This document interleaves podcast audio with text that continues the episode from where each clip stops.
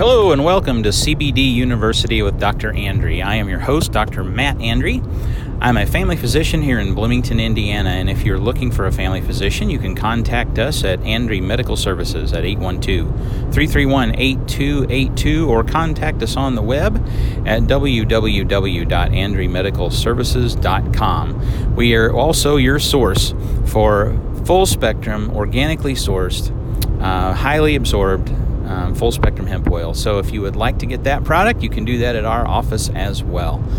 We are on here every week talking about um, issues of health and medicine and the way that these are impacted by um, CBD. This is something that's been just a fascinating topic and uh, very privileged to be involved with a lot of um, educational groups who are interested in getting their membership, um, clinicians, uh, physicians, uh, PAs, uh, nurse practitioner associations, all of whom are really eager to learn about uh, what the possibilities of CBD are for uh, management, uh, treatment, uh, for uh, what the appropriate use of that uh, in healthcare is. Um, now, that gets problematic because any of the uh, products are considered supplements, and supplements, in terms of how a company can promote those, uh, really should not be done to treat, prevent, cure uh, any kind of disease. So, when I talk about it with patients, what I really try to remind them is yes, there are many reports, there are many studies that show uh, people have had benefit with a number of conditions taking CBD. But uh, really, uh, fundamentally, what this supplement does is it helps support a system. And that's what I really wanted to talk about today. I wanted to talk about the endocannabinoid system. So, um, this is something that we are, uh, again, very, very new in, in really understanding. Uh, the endocannabinoid system, uh, if I was to give you just a, a tight, quick definition of what it actually is, it is a series of what we call signaling lipids. Uh, the endocannabinoid uh, hormones, and that's what I call them, and a lot of people do too, are, are, hormones. They're also they fit the definition of neurotransmitters. These are molecules that are made literally in every cell of the body, uh, every tissue that we have found so far and they interact both in the cells that make them themselves. They interact with the tissue, uh, the cells that are directly around that cell, and they interact at a distance in the body by getting in the bloodstream, uh, traveling through the blood, and then working on other tissues as well. And we are on, the, on a very steep learning curve in terms of understanding what the functions and the abilities of this endocannabinoid system are. One of the things we've begun to understand is uh, that part of the function of the endocannabinoid system is to help interconnect and balance other body systems. So, uh, in a way, uh, there are many people who have said that, well, what the endocannabinoid system is, it's really the engine of homeostasis. And that's not inaccurate, but I also think that's not necessarily um, the full definition of what the endocannabinoid system is. And the reason is that um, uh, every every body system, in essence, is there to keep you in homeostasis. Your GI system is there to help you take in the nutrition that you need and to eliminate waste. Uh, your nervous system is there to make sure that uh, the signals that are coming from the various parts of your body are getting integrated by your spinal cord and your brain, your central nervous system, and that we're sending the right signals out from the brain and, and central nervous system into the body in order to help it adapt to our outside environment. And that's really, I think, uh, the best way to define and to think about homeostasis.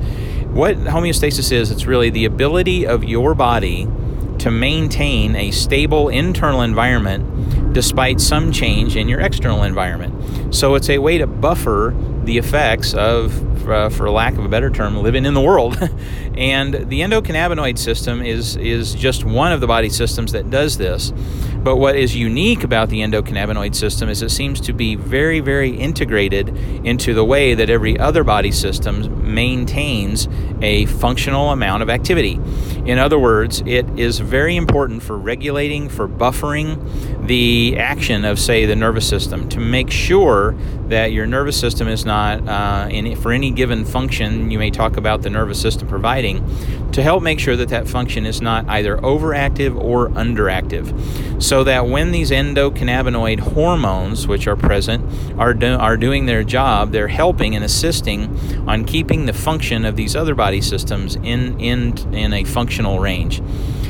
And what it appears is that we can have dysfunction of these endocannabinoid hormones. Uh, clinic, uh, uh, commonly, this is thought of as a, a lack of or a deficiency um, in those endocannabinoid hormones, and it will probably help if we actually tell you the name of a couple of these. There are uh, many scores and scores of them that have actually been identified now, but there are two endocannabinoid hormones that we seem to know more about than really any others, and uh, they have been the longest studied. The first one was actually discovered around 1991 uh, by a team of researchers in Israel that worked with Dr. Raphael Mechoulam. Uh, Dr. Raphael Mechoulam is pretty famous when it comes to cannabinoids and endocannabinoid medicine because he is the gentleman that also discovered the first cannabinoid out of the plant cannabis. Uh, he first discovered THC, the element out of uh, cannabis which causes the euphoria, the high um, uh, that uh, cannabis can produce in people.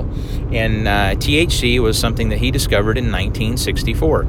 And this gentleman still does research. His uh, team still works on cannabis, still works on the what we call the endocannabinoid system in humans and in really all mammals uh, that use um, a very similar system of self-regulation that the plant does. And really, I think that's something else that bears saying at this point. I remember the first time I heard of the term endocannabinoid system, I was kind of confused. And the reason I was confused is because the term made it kind of sound like, um, by the way we named it, that, uh, wow, you mean I'm supposed to have um, parts of the cannabis plant that are floating around my body and, and the body uses it. And that's not true, actually, um, though that uh, compounds from the plant can help body regulation, it appears. The name, the endocannabinoid system, um, is has nothing to do really with cannabis. Um, the reason we call it that is really because of the order in which things in science uh, were named. And this happens actually kind of all the time that uh, we base our names for something in science as we get discoveries and new technology and so forth. We base that name upon names that we've already um, uh, defined. So, the reason it's called the endocannabinoid system, and if you've been confused by this like I was, maybe this will help. The reason we call it an endocannabinoid system is that the plant was actually what was named first. So, the cannabis plant has had that name cannabis for literally hundreds of years and it's had other names in other cultures and other places around the world but that's the the technical the latin name uh, cannabis sativa. So when dr Mechoulam and many other people studied uh, the cannabis plant and they were looking for well what chemicals what molecules what compounds in that plant have the effects in our bodies that they do we then named those compounds cannabinoids. So again uh, thc is a cannabinoid um, technically, it's also what we call a phytocannabinoid, which means it comes from plants.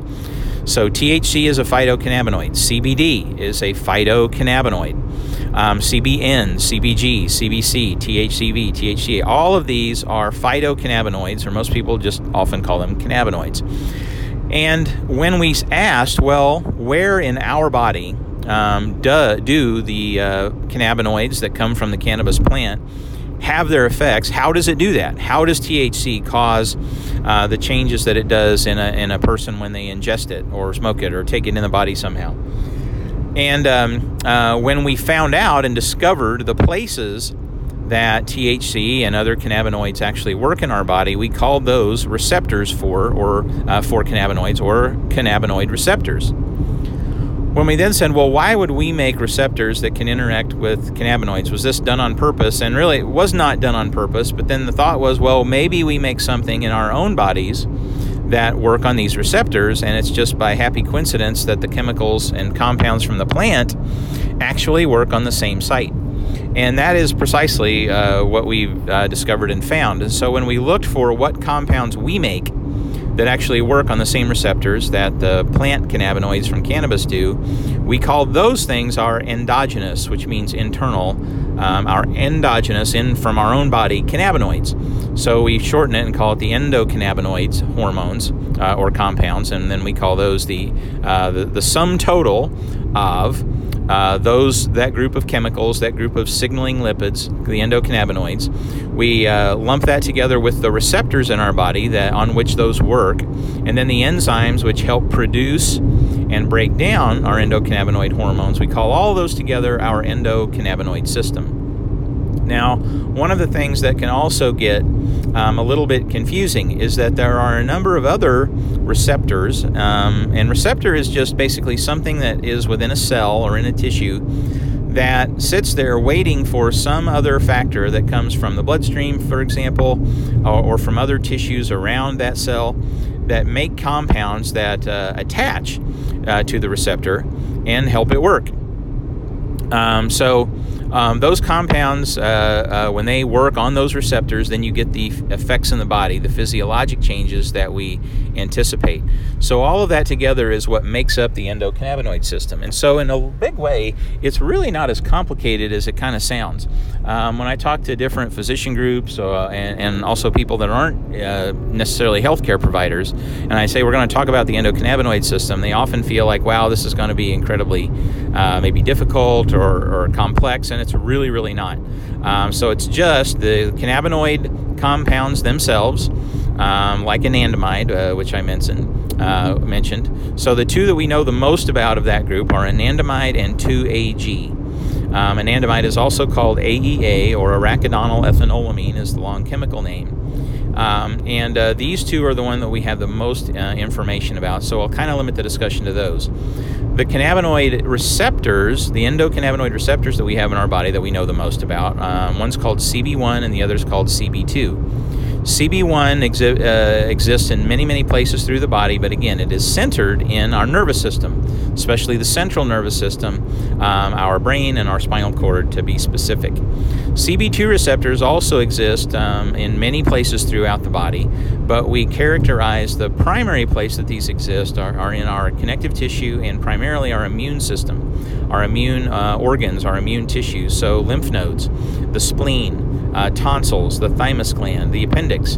Um, these are very, very rich, um, and uh, these tissues are very, very rich in concentration of CB2 receptors and then the enzymes uh, which produce uh, within the cells uh, the, the endocannabinoid hormones, such as uh, is called fatty acid amide hydrolase or FA. Uh, the other's uh, another very common one that's very important is called NAPE-PLD. These enzymes produce and break down our endocannabinoid hormones. One of the ways that our body, you know, pe- people might wonder, maybe you don't wonder, but if you're curious, you say, okay, I know I make all this, for example, testosterone in my body